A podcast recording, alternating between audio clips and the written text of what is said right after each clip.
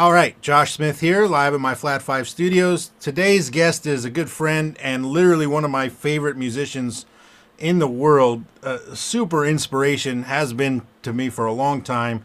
Also, is always there with like a, a, a bit of advice or, you know, to answer a question when I have a question. He's just such a great dude. One of the best guitar players in the world. He's been a session guy, a sideman guy, a member of a major label band.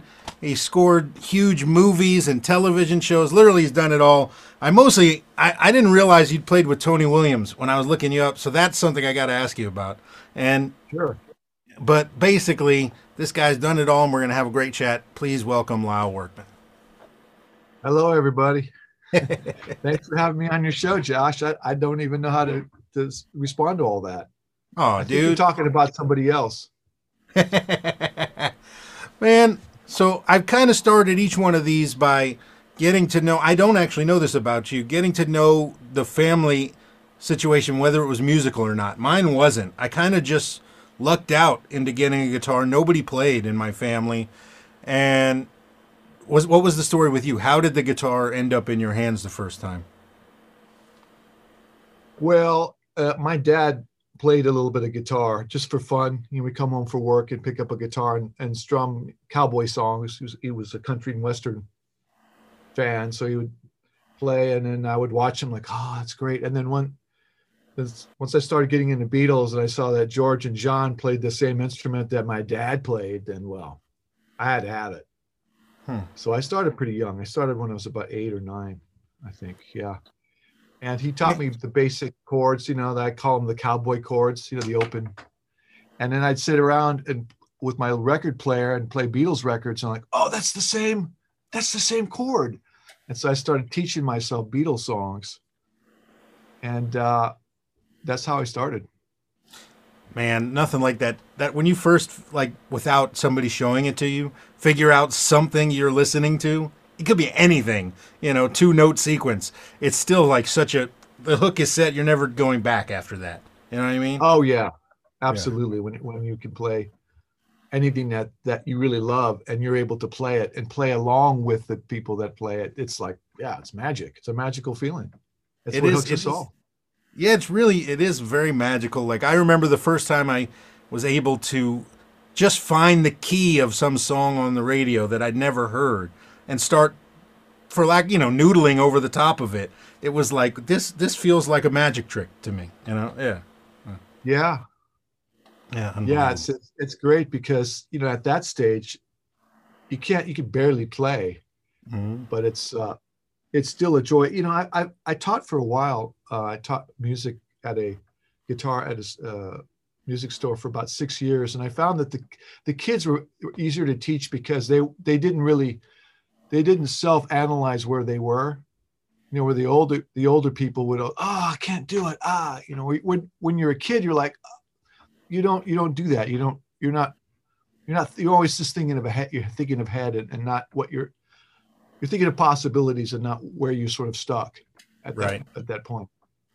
Right. So so after you kind of learned everything your dad could show you what was next? was it was it all by ear, or was it? Did you did you yeah. start to take lessons?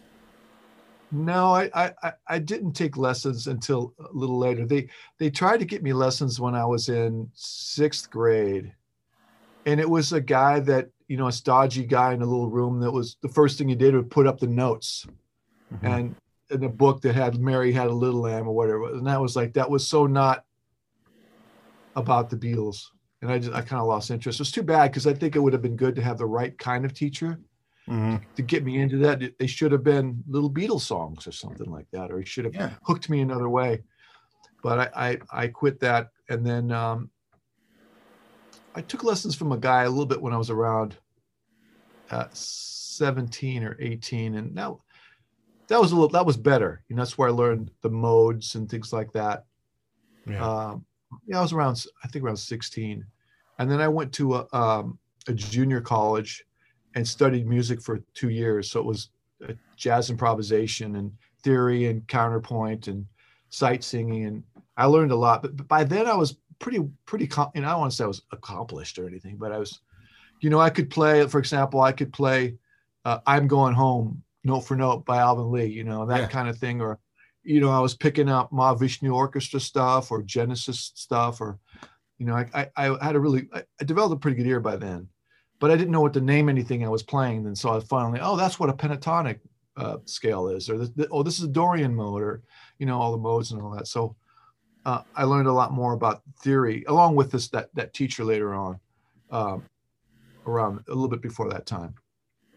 So in the interim between, you know, the the first disaster lesson, I guess, and Yeah. the, the you know the high school age lessons, it was all just you, just pushing yourself, learning by ear. Yeah, pretty much. Absolutely.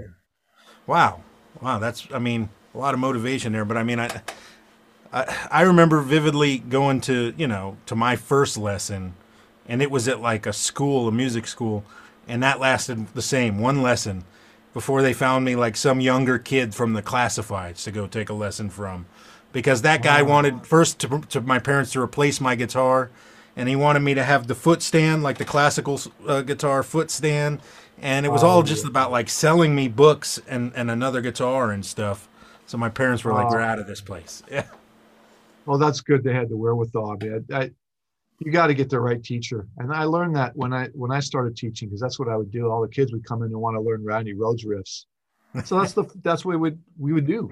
And then I'd say, well, let's you know let's learn how to read some notes here, and let's let's learn about it. So you, you got to get them in the right way and in the right uh, the right balance. Yeah. So obviously that's a, a period of time where there's a lot of great music going on and you're hearing a lot of stuff. So you said your dad liked country and western and stuff. So was it all you bringing home the Beatles and all that stuff in the house, or he wasn't listening to any of that?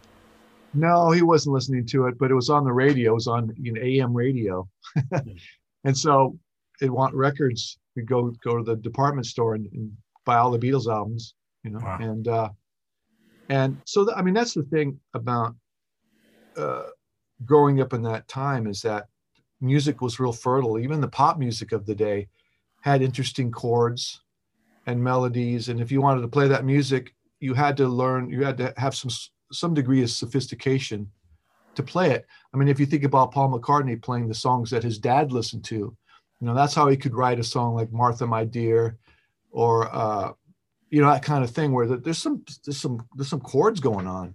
Yeah. That was the pop music of the day, so people were had that in their ears and under their fingers.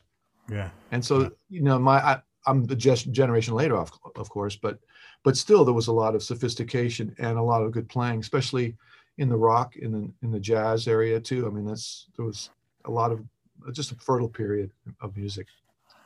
Did you have a group of uh, guys your age at all that you fell into who played, you know, who you, you would hang around with or play music with, or was it an isolated thing for you? No, in high school, I I, I was in bands with, with with high school friends, and mostly it was like Led Zeppelin and and the Who and uh, more rock based stuff like that. Cream, Hendrix.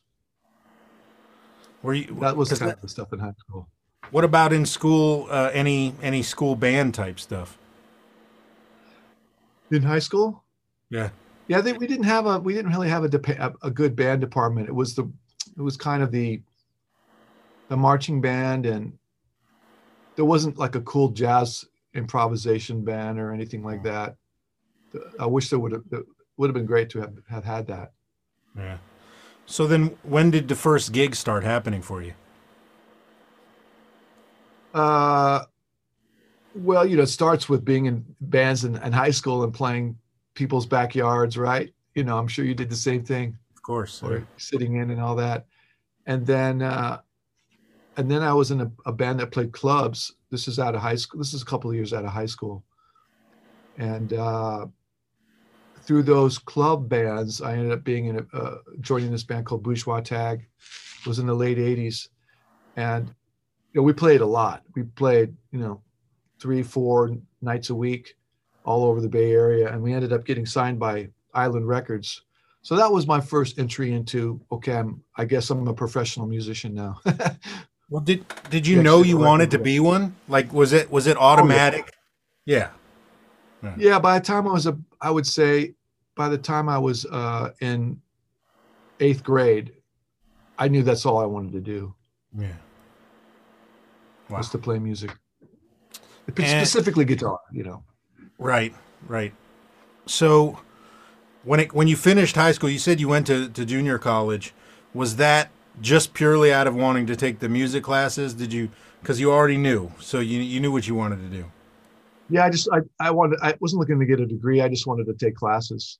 Yeah, and it was yeah. good. There was some good teachers there, and I I learned a lot. You know, that's all I did is study for two years.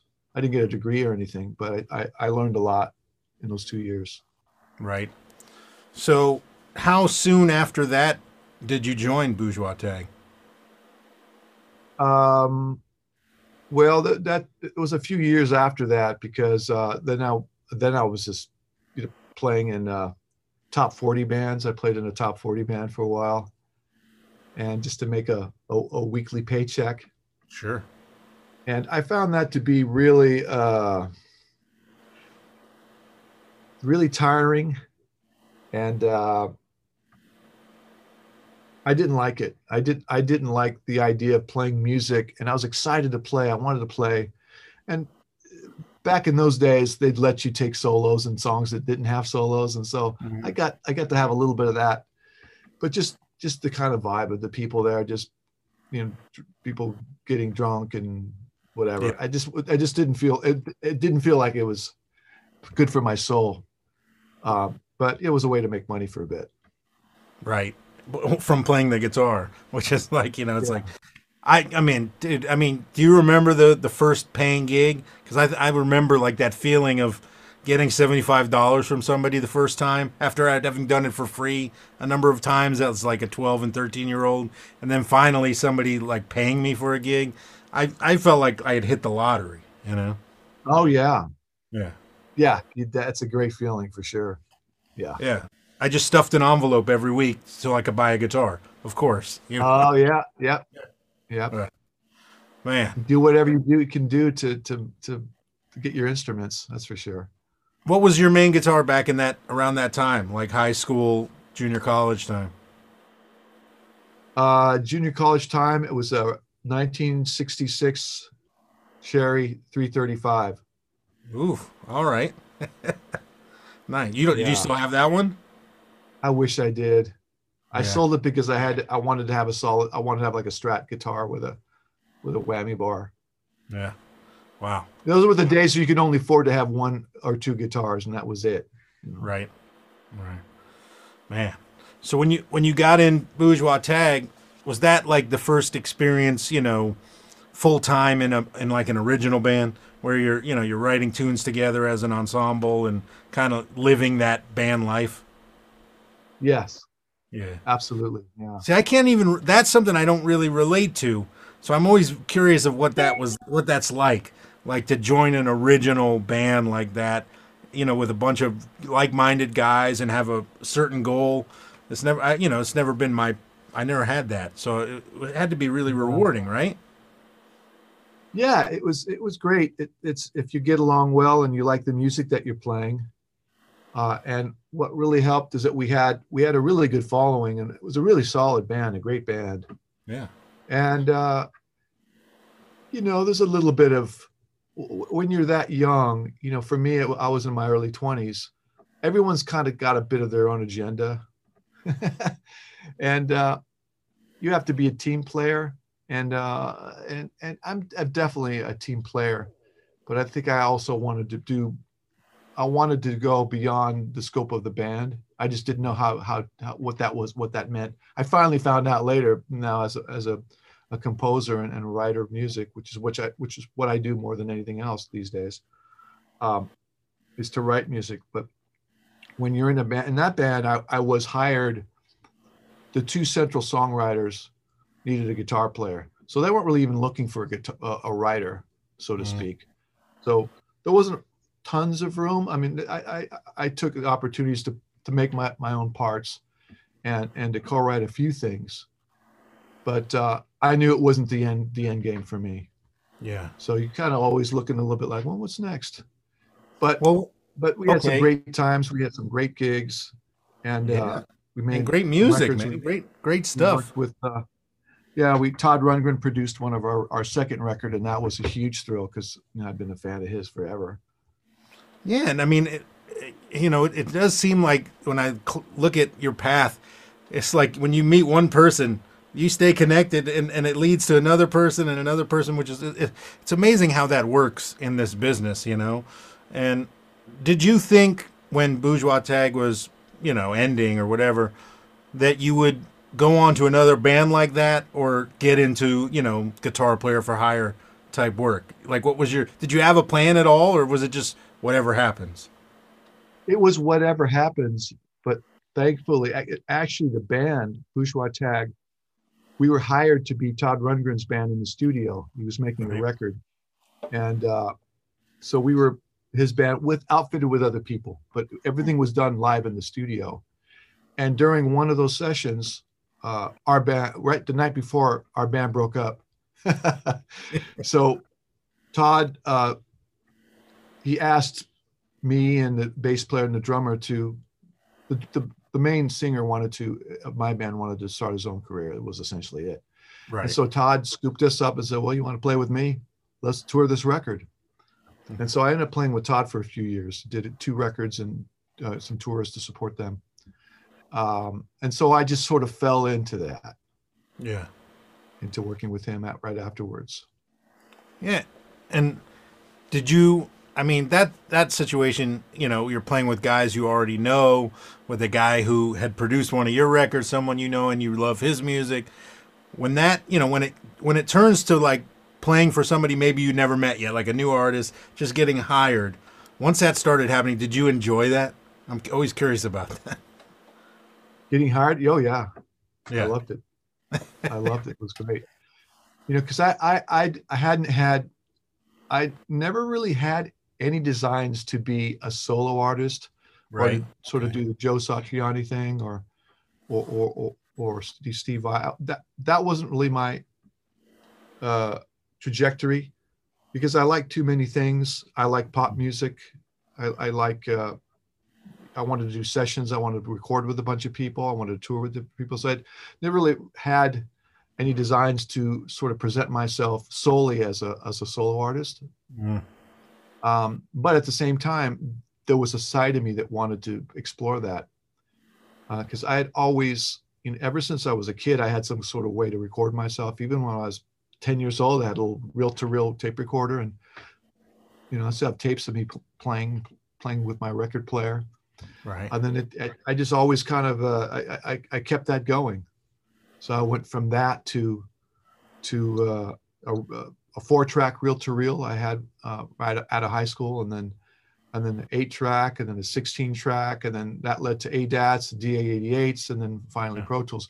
But I was always recording and and always making up stuff. Like maybe there were just little chord progressions for me to practice to, Mhm. but that turned into writing instrumental music. I, just something that I could do all on my own Yeah. or you know might write it and, and then bring other people in to, to play along which like if it's a drummer or keys or or bass but some, something i could sort of control Yeah. so i was doing that kind of along with all, all along playing with other people and doing sessions and whatnot and touring Right. And did you notice while you were, you know, because you're starting to tour with, at that point, pretty big artists, you know, starting with Todd, but I mean, you know, obviously playing with guys like Beck and Sting and, you know, pretty big, big, big artists that your name started to, you know, people started to have an interest in you having projects like that. Does that kind of push you to get that stuff released? i wasn't feeling any any interest from people in order in, in terms of my own stuff. It was more under the radar. Uh, so i you know this i've just put up my fourth record but over a whole, a whole over a very long period of time.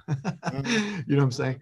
So i would just sort of whittle away at, at my own music in between work that had me you know not working at home essentially Huh. that's, Interesting. that's kind of always that's I've, I've seen it more i don't want to call it a hobby that doesn't seem to to give it enough uh, credit but um it just advanced as as my musicianship advanced the music Right. advanced and my ability to as you know to to record yourself and get into the technique of recording and to make you know great sounding recordings um i did that along the way Yeah. Well, man, it's it's. I mean, it's hard to pivot and change like the trajectory as much as you have. You, you've done a lot of things really successful. Yeah, it's all come from being a musician and playing guitar, but like different pockets of the industry, from being in a band, you know, that had a deal to playing as a sideman with a lot of artists, touring, doing sessions, uh, to Yeah. you know doing movies and television, and you know composing scores and incredible stuff, and also releasing your own music. Do you find yourself like you know having to change it all when you jump from chair to chair, you know, or was it all Um, incredibly natural? It was all pretty natural. Yeah, How do you like me now? yeah, yeah. I, I got look my little light. I forgot to turn my light on. Hey, you look fantastic. I want everybody to see the sparkle in my eye. Man, because I, Sorry I about that. I remember when when I first moved to LA, after I got kind of more in the scene, and was doing you know a decent amount of sessions week weekly, at least a couple, Yeah. and then started going on you know touring gigs for long stretches of time. I thought you know, this was it. This will be my life. But at the same time, you know, my name, like I was asking, my name started to build a little bit in the guitar player world. So I'd make a guitar player record and release it, and people would show little bits of interest. And then, you know, you know this feeling. The gig ends, and you don't have anything to do, you know, and then you're waiting on the next touring gig. And it, I remember distinctively feeling like, man, I could blink right now and 30 years would go by. And where would I exactly be at the end of this 30 years? I'll just have jumped from gig to gig and played on record. eh, But but what have, what will I have? I, I just didn't know how I would feel about it. And it, that Sure. that kind of pushed me more towards doing my own thing. But for you, you ended up in this whole other avenue of, t- and I know it was kind of coincidence the television and movie thing, mostly through through you know actual uh, relationships that you had found, you know, made personally. But Right. I mean, Exactly. I was. Did you ever feel that way about the sideman stuff? Uh, you know, I just I loved it. I loved it, um, and I love the variety. I've always loved variety. I, Mhm. I like being in the back seat sometimes. Um, but yeah, then you're again you're you're sort of stuck at at the end of the day. You sometimes you don't feel like you're any necessarily any further than you were before you started it. Other than other than the fact that you've seen the world and made made some money, which is great, which is fantastic. Yeah, it's amazing. Um, but uh, yeah, I just I just kind of wanted to do everything. You know what I mean? I wanted to, to to play with other people. I wanted to tour. I wanted to do records, and I wanted to make my own music. yeah. So I kind of I, I I I view them all sort of in the same area. Um, I think if I had had as much work outside work, I would have made more records, and maybe more. I, I would have put more energy into uh, performing a lot more, which I don't really do. You know, I just I I, I haven't I haven't really done that. Like put my own band together and just go out. Right. Um, part of it's because once you start touring and, and it's there's such a great machine there, and there's finances, and there's you know there's writers, and there's you know, there's tour support. It's kind of hard to go from that to finding people to rehearse for a long period of time to play my music because it's it's it's not something you could just pull off. And so it's it's a little bit it's a bit of a financial thing. I think if I was independently wealthy, I would love to just hire a bunch of guys to to Frank Zappa uh, style go in and rehearse for a couple months Yeah. and then just go play. Yeah, it does become when when we're trying to tour, and I know this intimately. Play your own music touring. You mostly do it hoping to break even. You know, it's a labor of love, uh, and yeah, you're you're convincing guys to do it, especially here in LA. You know, who always have other things going on, so it's always you're the last yes. Let me hold you off until the last second to give you that yes. You know, yeah, I'll go for that money. Right. Yeah, Right.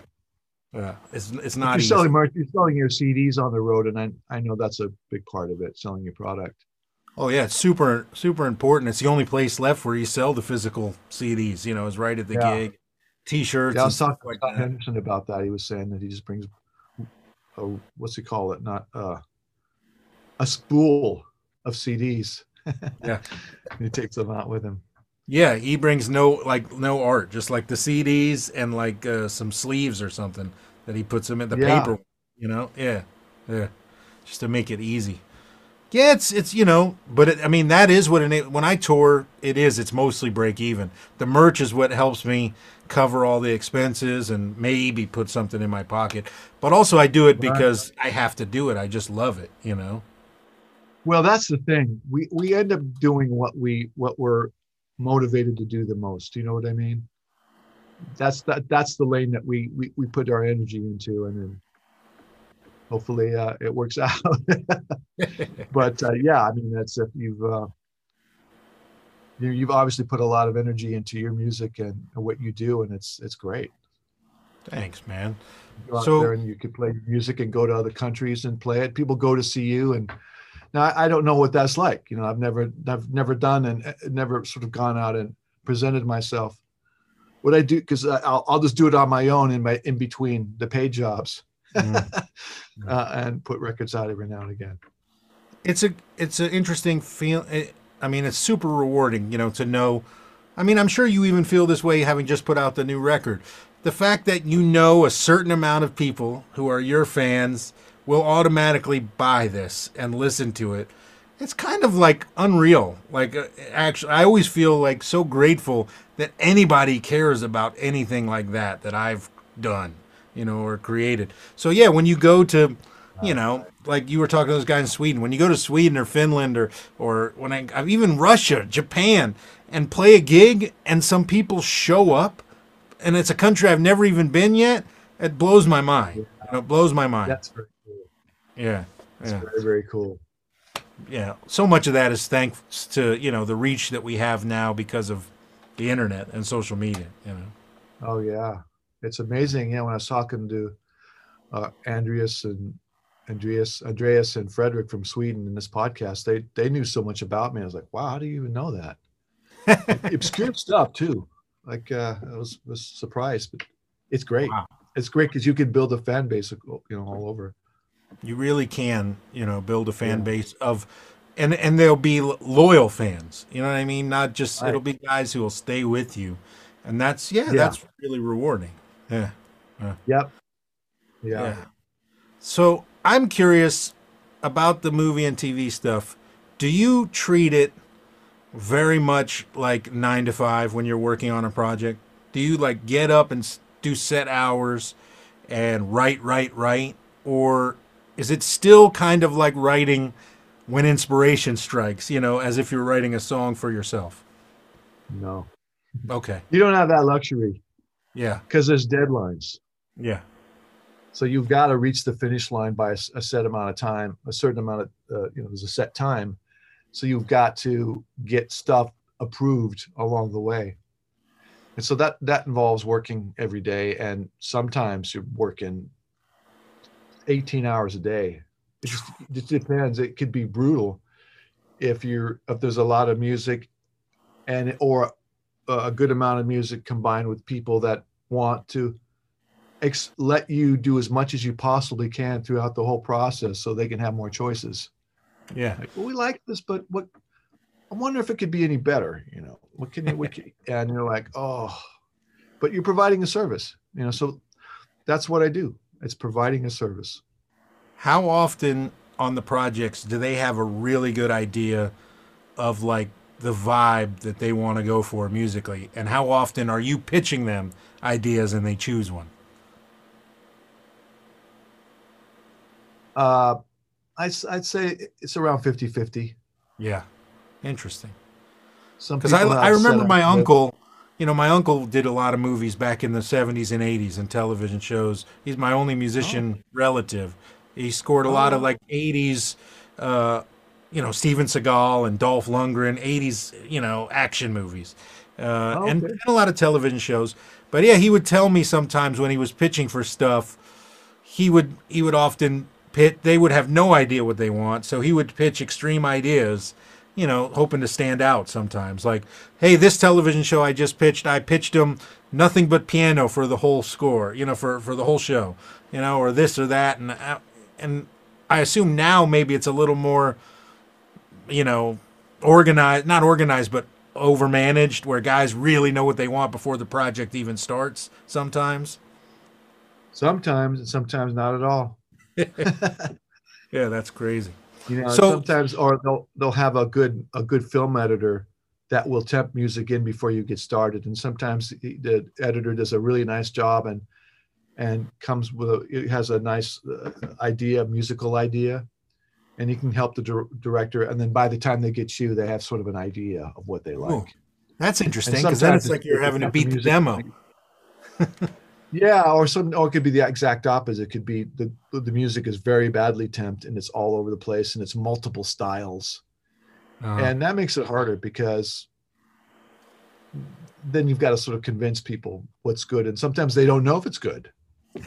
If it's great, they don't know if it's great right you know so it's uh it's it could be it's you could be you're working with people that are sometimes at times non-musical people sure yeah uh, and then other people are non-musical but they just go off a feeling like i like this music it feels right to me or it doesn't feel right and that's all i want is just people that, are, that have a, a good communication about emotional tone not necessarily stylistic information mm. that's that's that's my job to sort of pull that out yeah well the stylistic information is that normally? I mean, do they sometimes have an idea on, like on Superbad? Did they say this should be like a funky soundtrack, or was that you? No, that was that was from the get go. Okay, interesting. I mean, first of all, it's called Superbad, and when when I first saw uh, clips of it, it was all James Brown and Funkadelic, oh. and that stuff was the music that was temped in. Gotcha. So that was that that that blueprint was already there it just worked you know as a juxtaposition to those two main characters yeah so that was that was uh that was kind of set in stone hmm man that's got to be pretty cool to like sometimes sometimes you got to match something that they have or sometimes you're going to throw out you know just an idea of you know is it it may not even be a style of music or a genre but just a feeling and know that it's the right feeling for this you know piece of art basically that it's pretty. That's pretty cool. Yeah. Yeah. Oh, have oh, yeah, it's found, great. It's, it's, have it's you amazing found to it? have the resources to do that? I mean, I know when you started doing it, you probably, I mean, you probably never thought this might be something you get into. I don't know. Did you think maybe this was something you would eventually get into at the start of it? No. Yeah. Never.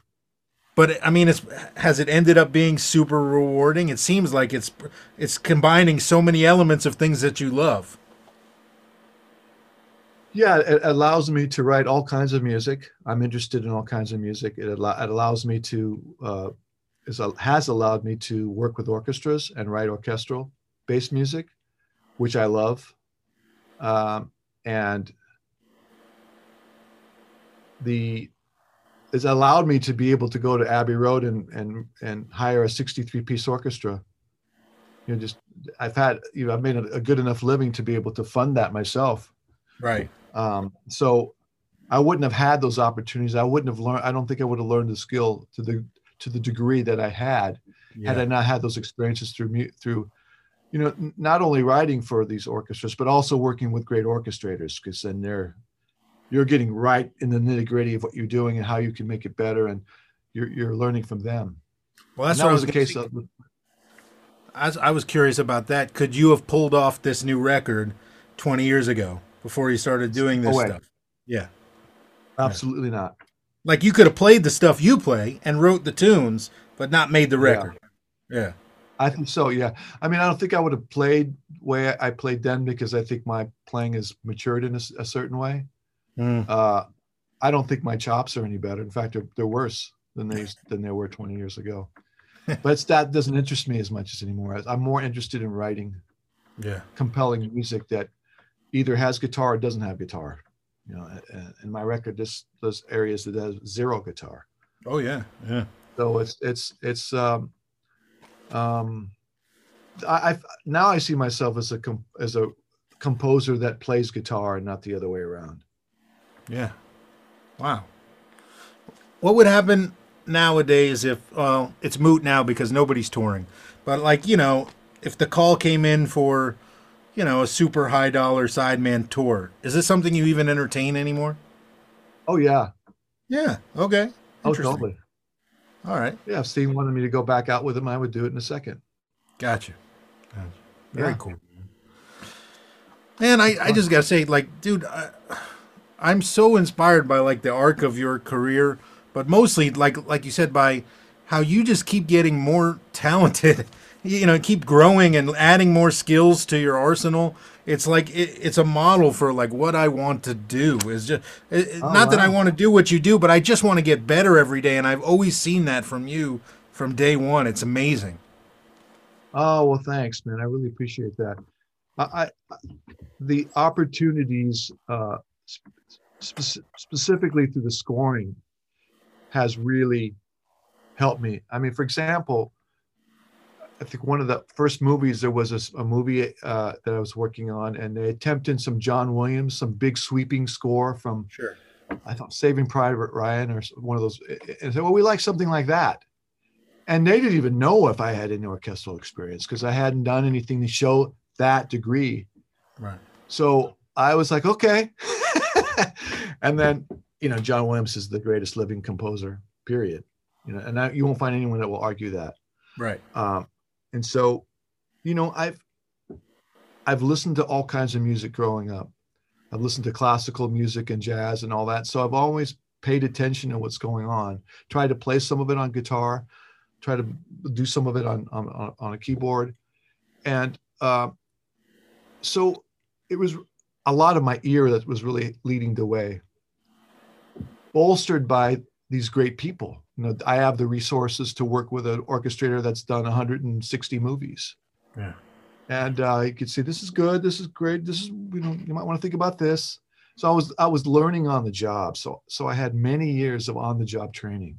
Yeah. And anybody in that same position that I that I've had would, would would grow in the same way. Because I don't know if Danny Elfman could write the kind of stuff now that he that he did that he did while I was in uh, you know Oingo Boingo back in the in the early 80s. Sure. I don't.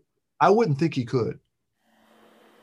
Um, but you you you you learn through these those experiences, and that's what's really been monumentally monumentally monumentally helpful in Yeah. in, in getting to sort of these other these new plateaus. Yeah. Dude, before we talk about the the new album, I'm just curious. I got to ask about Tony Williams. I mean, I'm an enormous fan of Tony Williams. Uh, you got any any little tidbits you can share? Well, yeah, uh, it was a, a a brief. I don't want to say a brief encounter. That wasn't right. Um, I got called to to. Uh, I was recommended by some, by actually by Stef Burns, Okay. uh, the great player, uh, guitar player Stef Burns. Uh, Tony was looking for someone to write with for this rock project, and and Tony ended up just calling me. I'm sitting in my little duplex in uh, San Rafael, and this is loud. Yeah, this is Tony Williams. I'm like, John, you fucker. Um, and no, man. uh, so, oh wow, this is Tony Williams, and uh, I ended up going to his place several times, and we would just write together. He would sit at the piano, he had a tape recorder, he would play lines. It was kind of like a, a more rock "Believe It" record. You know that record? Of course. Yes, absolutely. Yeah. yeah uh and so uh and we just would talk you know we'd have stop and have breaks for eating lunch and stuff. And and we just talk about music. And he was great. You know the, the first thing i saw when i went to his place he had a, a, a drum set and a piano and some other stuff in a in a garage converted garage. And there was a stack of cds and the first time i went there to work with him on the very top was a, a, a Sheryl Crow record. I remember thinking, all right, you know, I'm thinking of, you know, I'm thinking of Tony Williams, you know, playing with Miles and all that stuff. And, Yeah. and, and he, ba- I learned that he just was a fan of all kinds of music and he was a perpetual student. hmm He told me he was taking swimming, he'd, he'd taken swimming lessons. He had take, he was taking cooking lessons. Wow. He was taking orchestra, he was studying orchestration with a teacher.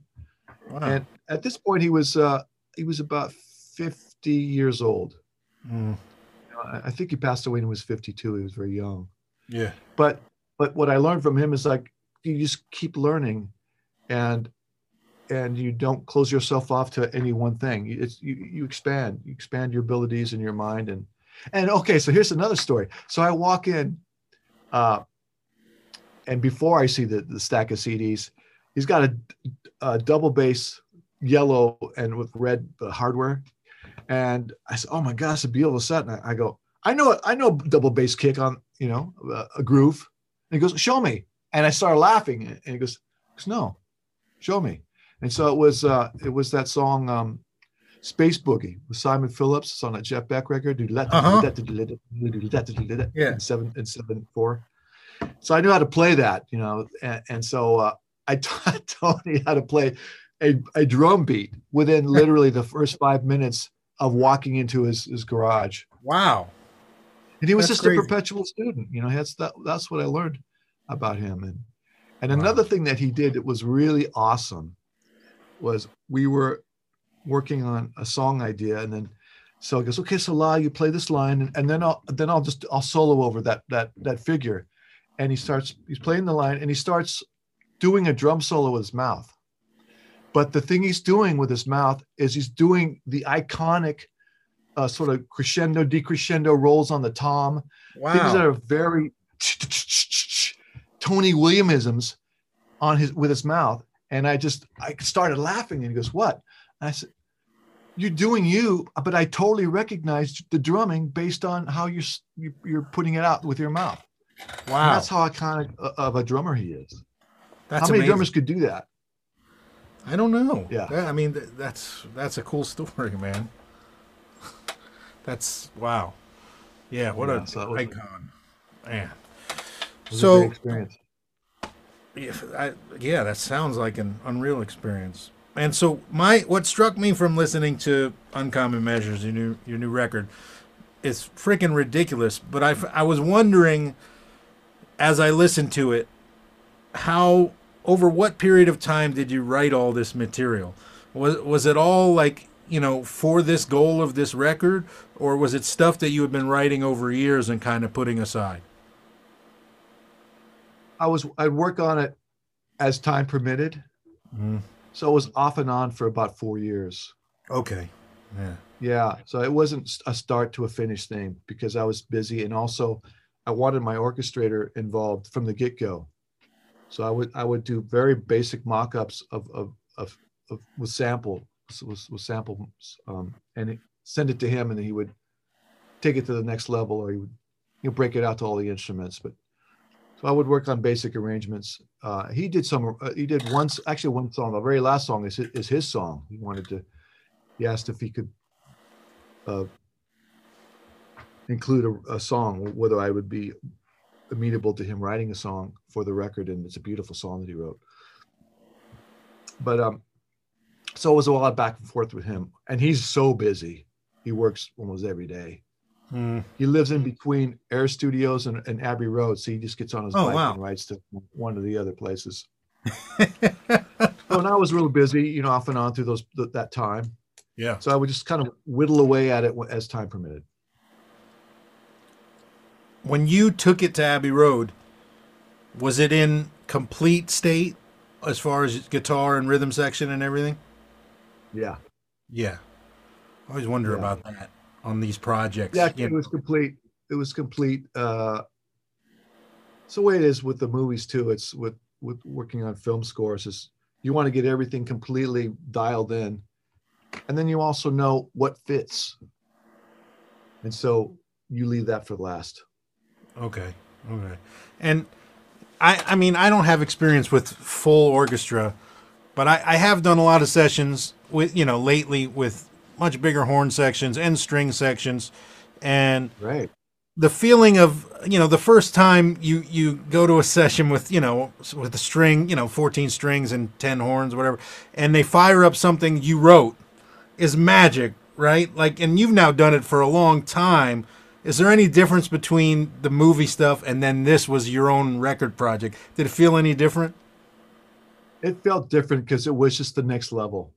yeah the, the movies they were still playing my my notes and it was still an amazing but i would say that that experience like you're saying when you hear that many people playing your music Mm. um, and they're great players it's just like a the big the best drug in the world It's like i gotta have more than that oh yeah so I knew I wanted to bring that to my own uh, my own stuff. And yeah, so it was it was just another level another level up. Yeah, yeah. I've got a project coming sometime soon that I, I haven't talked about it yet, but yeah, it has more musicians than anything I've ever done. And yeah, so we had a big, big, big horn section, uh, you know, full on big band. And it was like, yeah, just super, just mind blowing to hear it go down the stuff that we wrote, you know, just like magical. Oh, that's great. That's great, Josh. Congratulations. Yeah, that's a, it makes you feel like you've arrived, doesn't it? Yeah, I'll send it, it to you. Really I, I want like to know what adult musician. I'll send it to you because I'm curious what you think. Oh gosh, I'd love to hear it, man. I'd love to hear that. Yeah, um, man. So, dude, just before I'll get into the ten questions now, but dude, the record is like a masterpiece. Like it, it, it I don't think people realize how hard it is to make a record, you know, with that much going on, and still have it be able to listen to it as if you're listening to you know, a four piece just playing music. Like it just felt like, like actually, we listened to it in the car recently. My son and I go on drives because we're bored as fuck. And we just go on drives, you know, and I put that on. My son actually loves movie music. He listens to scores uh-huh. constantly. Uh, you know, he's not a musician, but he likes like music that changes a lot and goes places. So I put it on, and he just assumed it was a movie score. And I said, no, this is my friend Lyle's new album. And he, he was like, man, this is really cool. And he normally never says anything like that about my the music I listen to. well, that's a great compliment. so there you go. Yeah, you know, it was a very, it was a, the trick, I knew what the trick was going to be. The trick was going to be a band. When I say band, it'd be, you know, guitar, bass, drums, keyboards. Yeah. Uh, that's a meal, right? That's already a meal, a full yep. meal yeah. you know, and then to have 63 uh, musicians playing on top of that, uh, I knew it was going to be uh, a challenge to mix it. And uh, I worked with the mixer Rich Breen because he had been recommended by several people. Um, Vinnie Colaiuta recommended a couple other people. And then when I went to Abbey Road, the engineer there, I asked him like, who should mix this? And he said, oh, there's this guy named Rich Breen. I went, it was a no-brainer. Yeah. And Rich had been Rich had, had recorded orchestras there, so he had the orchestral stuff down. Mm. And you know, he's done a bunch of jazz records, and and he's he's a great mixer. And one of the first things Rich said to me is, uh, "Do you have the score? Can you bring the score over?" I'm like, "Yes." you know, so I knew he was going to look at the score and go, "Okay, the, I hear clarinets, but let me see. That's in those two bars. I'm going to bring them up. Take oh, the spot wow. mics, bring them up. This is a little little loud, strident. Let's see, that's in these bars. I was just looking at the charts, and uh, and it was great.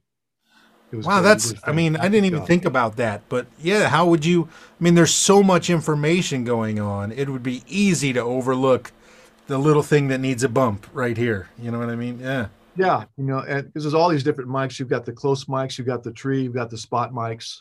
Yeah. And so you can really pull lines out you know here and there and and duck things and so there's it's there's definitely a skill set and something like 150 tracks yeah. of of my you know mic tra- mic'd tracks and i would do sometimes i would do you know we do stems or we do striping where you would do you do uh, the strings and then the horns and then the woodwinds which is which is great because then you have more control yeah you have more mixed control so uh, we did we did that as much as we could. We we didn't have much time. We had nine hours to do this whole record, which was insane.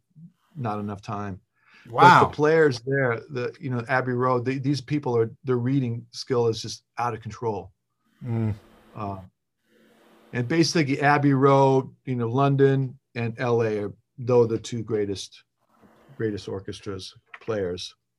Crazy. Players. Nine. I didn't realize you did it in just one day. Yeah, it was nine and a half. We had to go half an hour overtime. Wow, that's amazing, man. Unreal. Yeah, it's incredible. I can't imagine, like, yeah, being at Abbey Road and having something, the first piece fire up and just being like, you know, the smile. You couldn't have wiped the smile off your face, I'm sure. Oh yeah. Well, you know, at the same time, I'm just I knew how we had a short amount of time, so I'm like laser focused.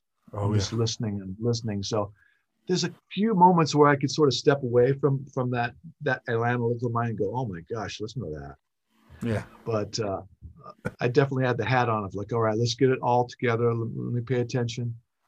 You know, I'm steering the ship here, so I better listen. But um, you know, there was one, there was one cue that was, there was a section of uh, uh, of this uh, not cue, the song, and it had this hairy line, the single uh, kind of unison line, and we got to that part, and they played it, and it sounded like like a good college band, a good, you know, it wasn't, it wasn't good. Mm-hmm.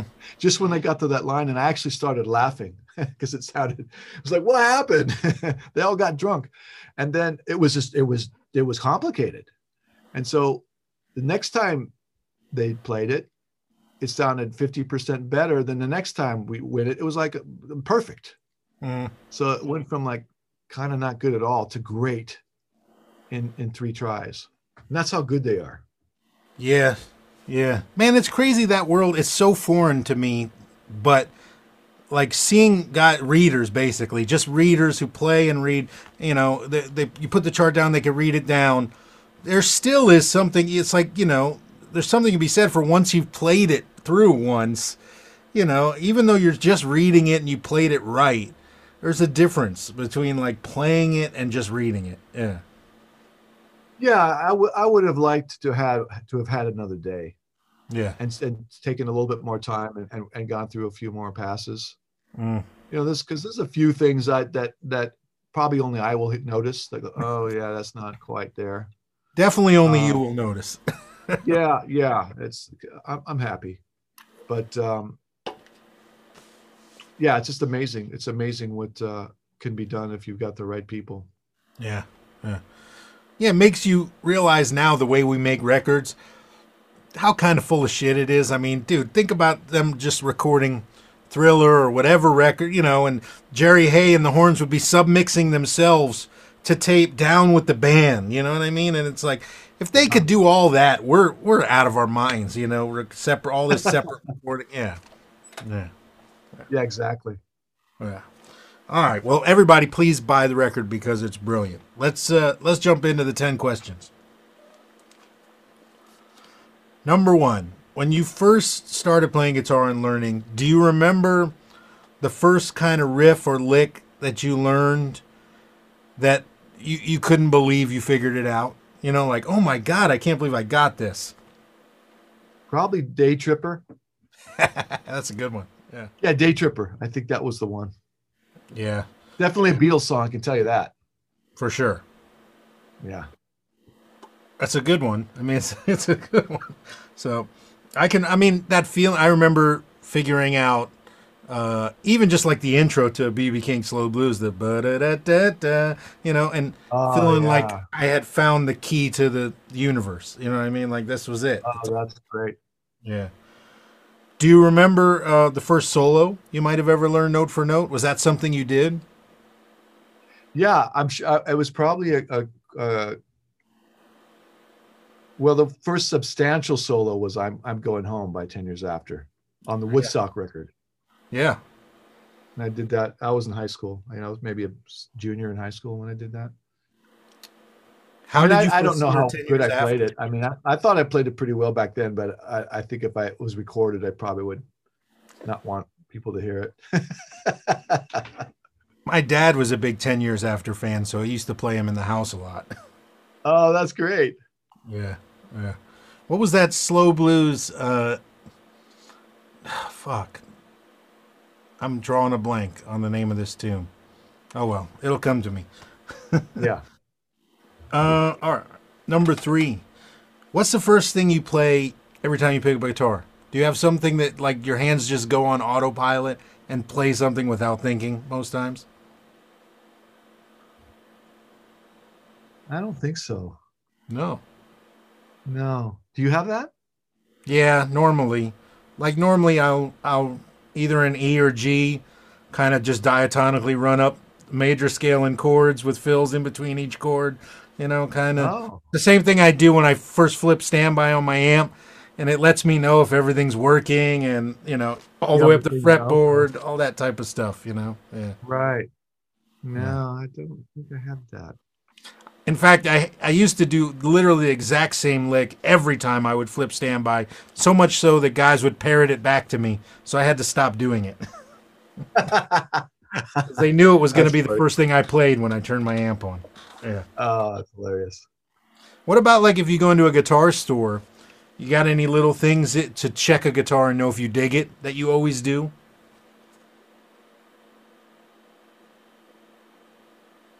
No, I'll just I'll just play some chords, play some chords. Maybe it's just a just a little bit of soloing, a little bit of a little shaky, shaky.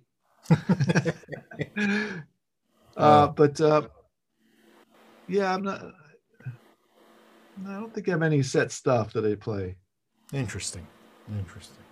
Yeah, I'm always curious. I've uh, during this pandemic, I've thought a lot more about the things that I do subconsciously. Like, yeah, what am I playing when I pick up a guitar and I'm not thinking about it? Or especially, I've been trying to focus on like, what's the first thing I hear when I put on a piece of music I'd never heard before? Like, where do I immediately go? Am I improving over the top, or am I paying attention to the group? Like, what what's the first thing I'm thinking? And it's been Right. yeah, curious about that stuff lately. Yeah. All right, number four.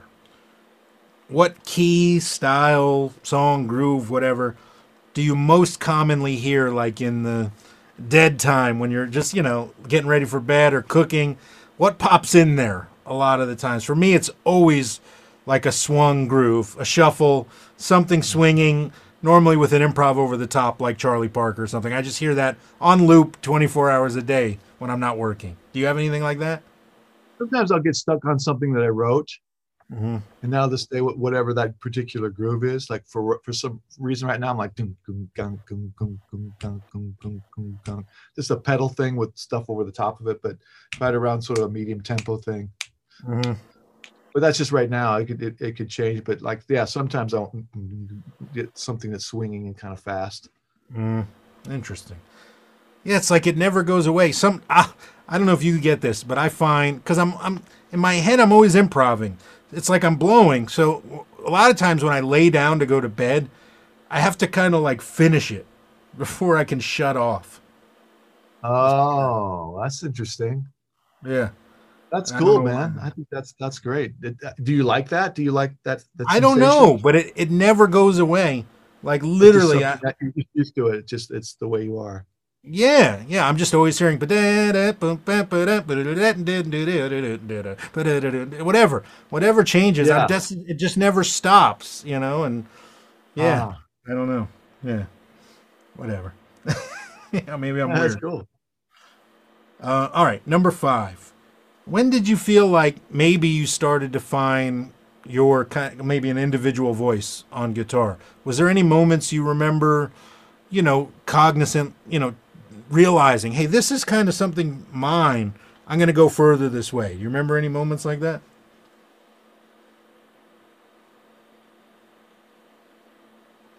I still don't have that.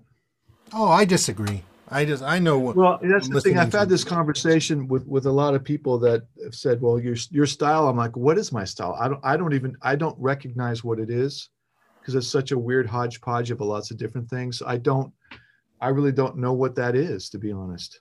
Mm. No, I, hear it. Like when when I hear something, although certain aspect of your playing to me may I, may, I might be more recognizing compositionally. Wow, Workman's Okay. Composition, you know. But when you blow, I don't think anybody sounds like you. You know what I mean? It's easy for me to pick out that. Oh, no, that's Lyle Workman. You know what I mean? Yeah. Well, that's you know that that is all all obviously the biggest compliment anybody can give anybody that they have a sound and a voice on their on their chosen instrument. Um, you know, I just think we're we have in our heads we know where we came from, and we know like oh, okay, I listened to that guy. That's how I came up with this little thing, or I took what this guy did and I kind of made it sideways, and then I added it with a little bit of this DNA, DNA and I threw I sprinkled some of this on it, and then and it becomes it ends up becoming a thing Of course. but it's hard for me to to, to say to to be objective enough to say oh yeah that's that's my thing that's something Oh yeah, it's I tough. do. I mean, if I if I played one of my solos right now, I could easily go bar by bar and say, "Well, that I got from Danny Gatton, and that I got from Stevie Ray Vaughan, and that I got from Eric Johnson, but I turned it backwards, and this I got from here." And you know, Yeah. Well, it's the same thing, but I don't hear that at all in your playing. I don't Yeah, hear that right. one bit, not not an iota of it. But uh, Yeah. so I, I I don't know. I mean, I uh, I don't know if it's a blessing or a curse not to to recognize that one has done that, has achieved that. Because uh, it, it makes me strive to, to want to be better.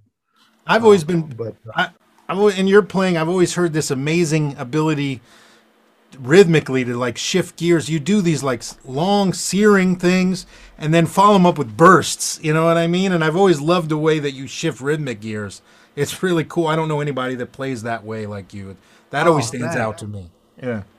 Yeah, yeah, I'm I'm more of a short burst kind of guy. You know, when it comes to the, the crazy technique stuff, I've got I, I can't just go on forever. I, I just never been able to do that. I've wanted to be able to do that, but I don't. You know, I just I don't. What for whatever reason, my fingers just won't won't let me to do that. And so to me, if I'm listening to a solo that I've that I've done on a record, almost always my favorite part will be the way that I hit a note and held it Yeah. or whatever that note was against the chord. You know, oh, that note against that chord and the way I brand it. Yeah. That gives me the most more joy than oh that riff. To me, the riff, you know, the fast stuff is like, oh, okay, it- it's it's getting to the good stuff, and just it's basically adding uh, variety uh, of texture and Yeah. and uh, you know, slow versus fast. You want to have it all in there. You know, Absolutely. a lot of times, but it's it's the it's the you know those the more I don't want to say quiet moments, but that you know the right note or the or something that's slower and melodic is is the stuff that I that I that I like to or it gives me the more pleasure of my own music if if Yeah. I'm allowed to do that. yeah. No, absolutely. Okay. I have that right. Yeah. yeah.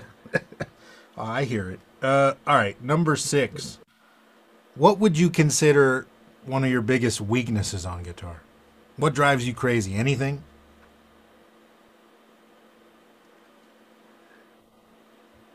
My, cons- my uh, uh, lack of consistency.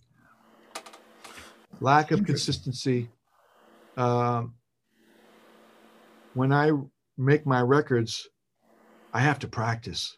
And when i know when i know okay i'm setting myself uh, aside 16 bars or 32 bars or whatever it is i know it's going to take me a long time to, to, to have a 32 bar solo that i'm going that i'm going to love from start to finish.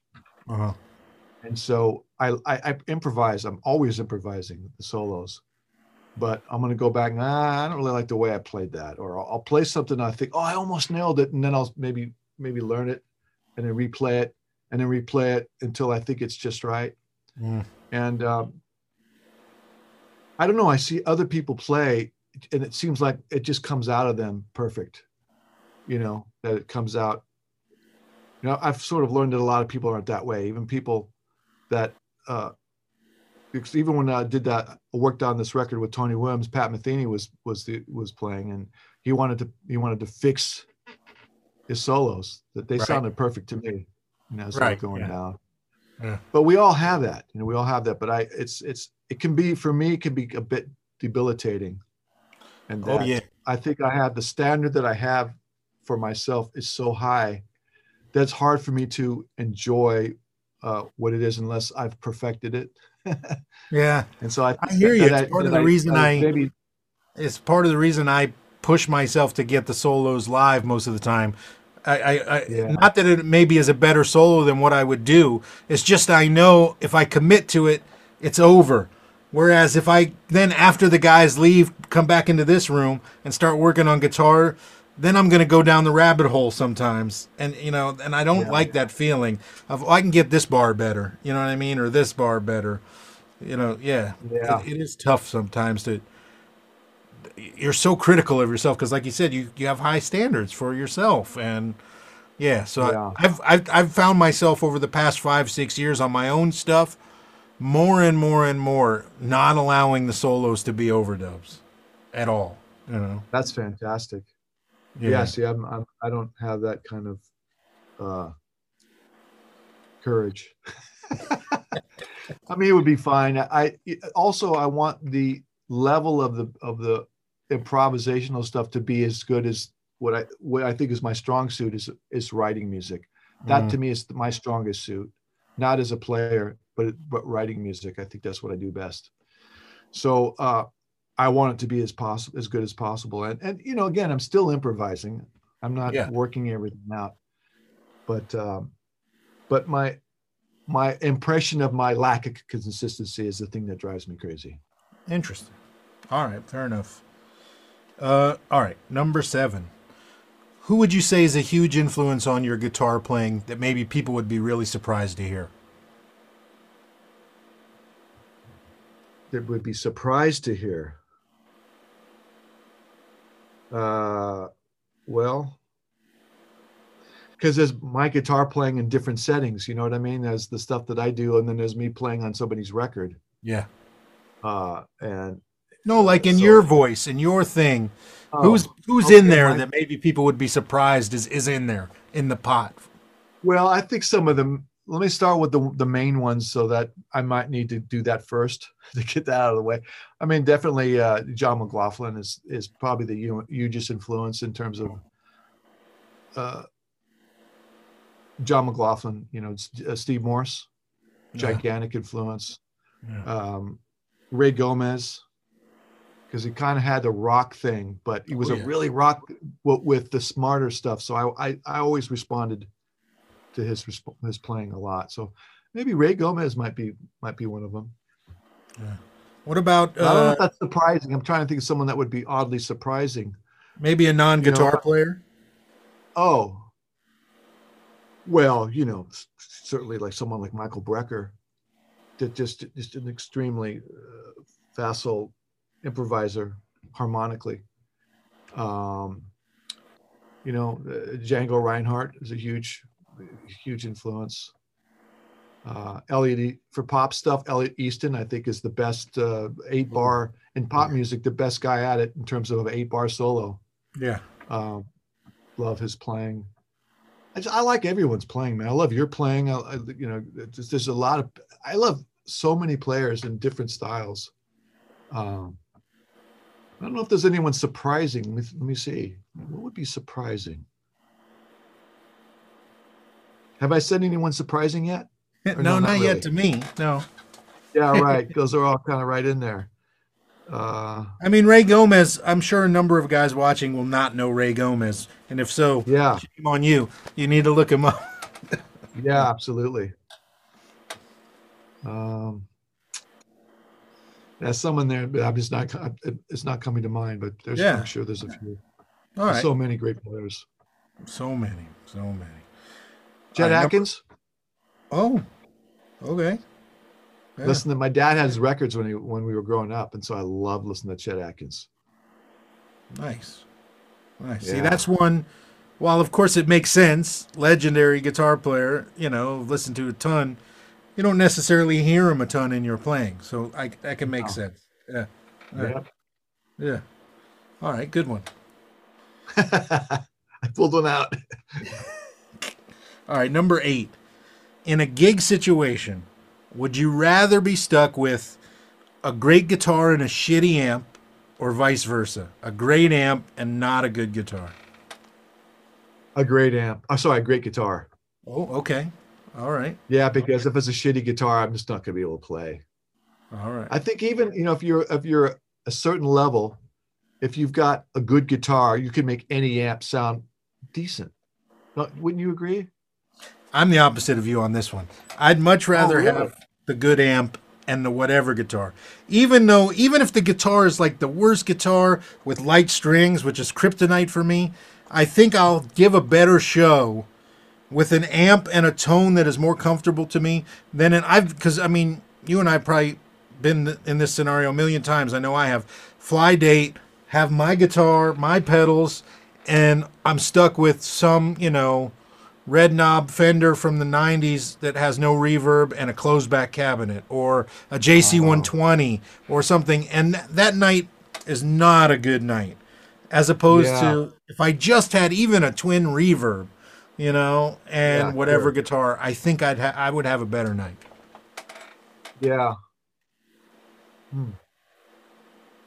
But it's been sense to me, too. split 50-50 Uh, it's Has been it really? one's been split down the middle yeah If the- if a guitar is not letting me do what I want to do on it, then it, it's all everything falls apart. sure But and a you, lot of guys you I've have so much strength. You have Sorry, so much strength in your hands. I've tried playing your guitar before, and I couldn't even freaking bend a string.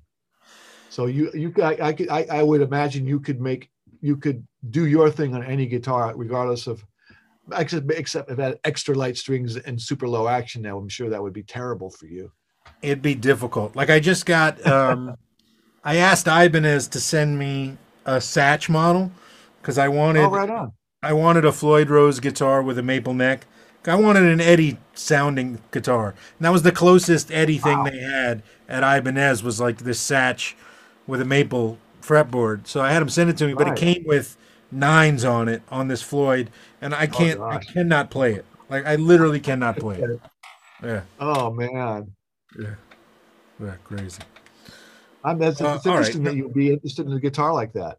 Man, Not- it was not for your own music, right? For other stuff. honestly, it was just because Eddie had just passed, and I just wanted something like Oh. that to have. I never had really a Floyd Rose guitar, and I just wanted to have one here to mess around with. You know? Right. Yeah. I Someone told me that they they played Eddie's guitar and it was terrible. Really? Now I don't know what that means, but it was it was he said like it was kind of a piece of junk. It wasn't very nice. It wasn't very you know. I always got the one feeling guy's like junk is another guy's you know one not you know I, I can't play your guitars and you probably couldn't play mine you know but Yeah.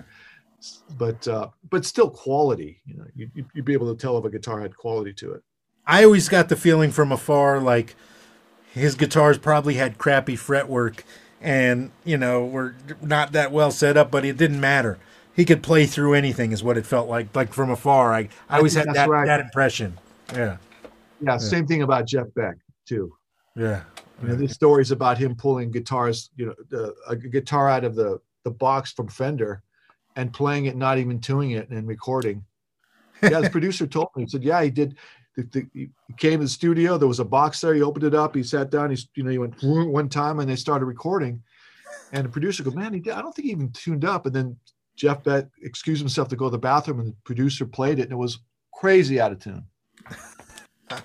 you know, he just will muscle it. You know, he's he's got that. I think he's got that thing that you have, just like really you know, control. Yeah, Wow. Man, I couldn't imagine that. Like, but and I always wanted too. It's like, like you know, when I out guys I love like Albert Collins and Albert King who played in crazy weird tunings. I wonder was Yeah. that the situation? Like, did they pick up a guitar and just learn the way it was? You know what I mean? Like, or I don't. Yeah, really weird. Hey, Albert King was a guy I was way into Yeah, because I was I got into, uh, you know, Johnny Winter was my guy. Johnny Winter, I was really into him, and then Rick Derringer, and then they were. I had to find out you got to go backwards. And then they were talking about Albert King, and I, you know, I, I had a couple of that. What was that one live record? Oh, so, Oh, Live Wire Blues Power. Oh man, Right. loved his. Did you ever see him? I never got to see him. I wish I would have. Yeah. Did you see him? Oh, I never got to see him. No, no I wish. Yeah, yeah. I wish he was sort of my favorite because it, it was kind of closer to. He was a little closer to rock or something to me than the yeah, other guys. BB was like my gateway, and has always been Yeah. kind of like my hero.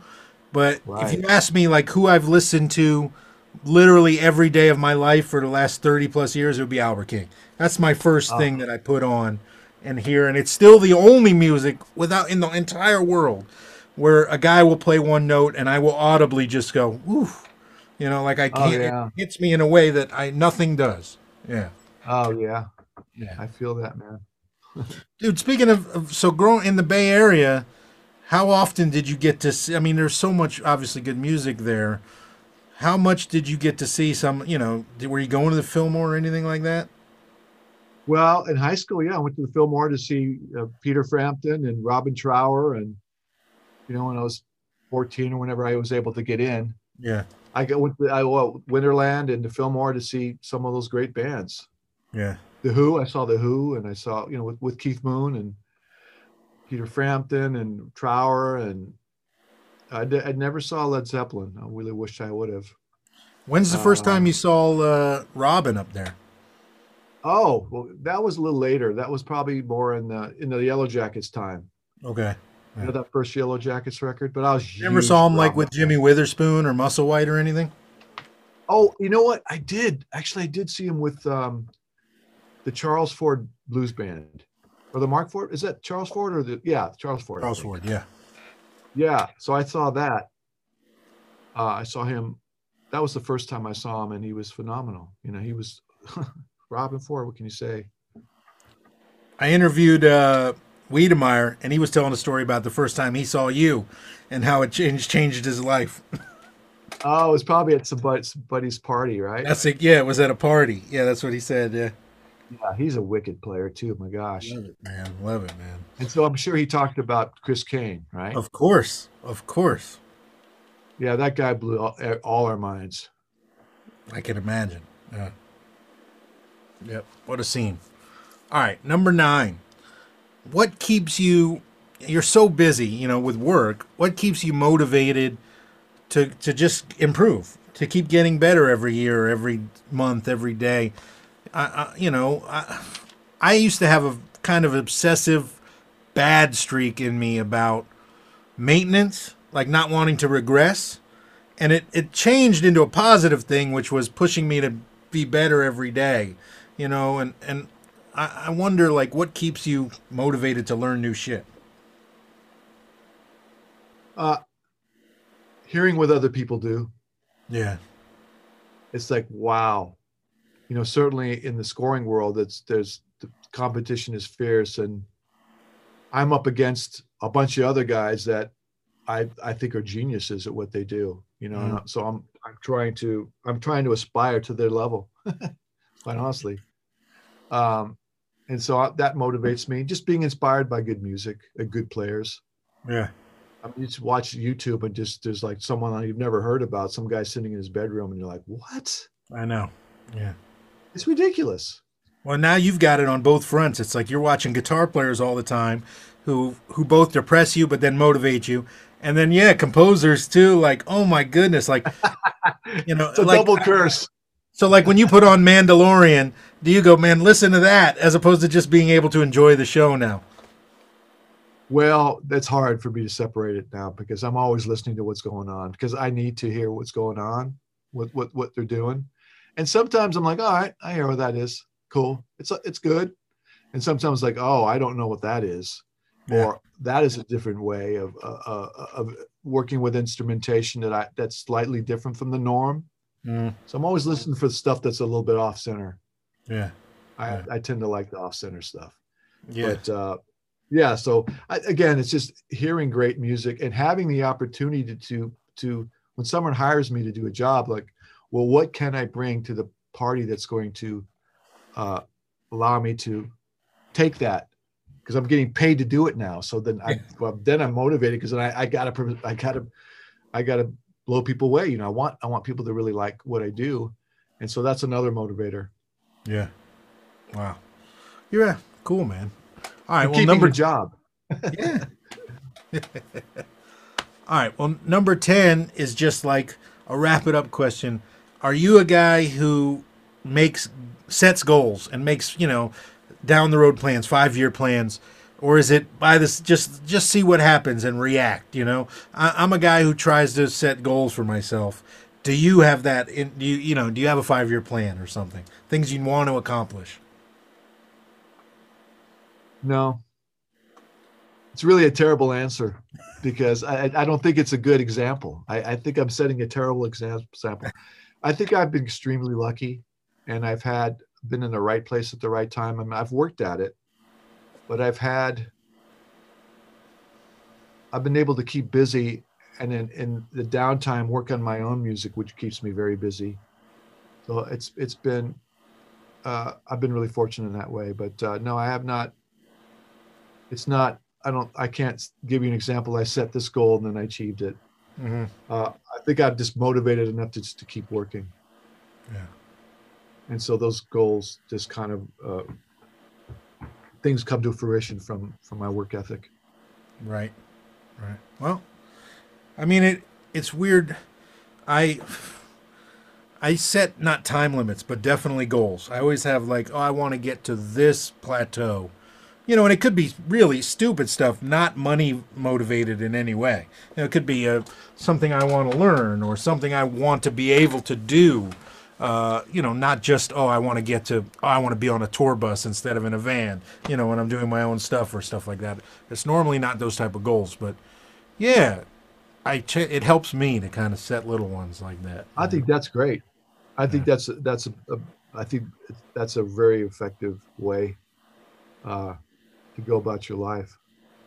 Is to hmm. do that, yeah. Well, dude, that's it. That was the end of the ten questions. We made it to the end. Oh, well, that was very enjoyable. Yeah, man. Thank you for taking the time out of your day. And everybody, there will be links to all things Lyle Workman in the body of this video. So please make sure you buy the new record because it's so good. Uh, and uh, for the rulers, if you're not a ruler, please become a ruler or at least subscribe to the channel because it keeps me motivated to put in effort to this, which uh, is in the pandemic. That's what I need is motivation to do anything. So please keep keep watching. But dude, thank you for taking time out of, of the day to do this. I really greatly appreciate it. Well, thank you for asking me. I'm honored to be included. Of course, man. Thank you so much. It was great talking to you. Dude, you're such an inspiration to me, man. I truly mean that from, you know. it's- Wow, it's it's. I love. I mean, it's. I, I don't know how I am, but uh, but it's great to hear that. No, man, I I always, you know, you've always been so kind to me.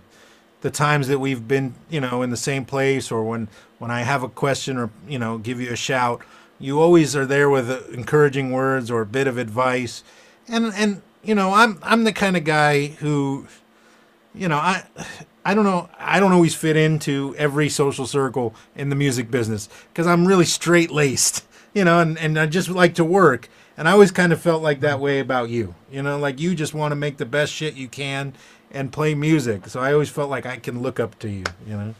Well, that's really nice to hear. I mean, you, you uh, I mean, I, I, I have utmost respect for what you do. Your your musicianship, your singing, and your playing is phenomenal. Thanks. And Lon. I've geeked out on you on YouTube. I went, I've gone down the Josh Smith rabbit hole and just mind blown. yeah. So um, I, you know, it's reciprocal. You know, you you help me. You make me want to be a better player. Well, thanks, man. I appreciate you saying that, dude. And thank you so much for doing this.